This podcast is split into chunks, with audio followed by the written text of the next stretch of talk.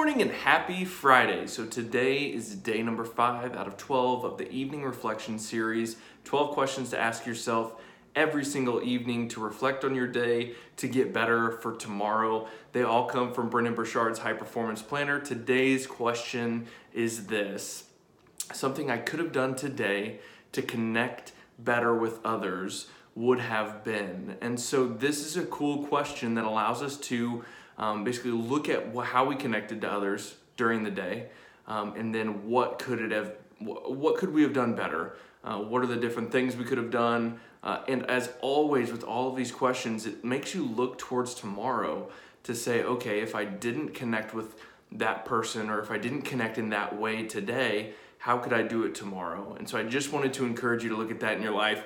Stay in and radiate positivity. Have an awesome Friday, and we'll talk soon.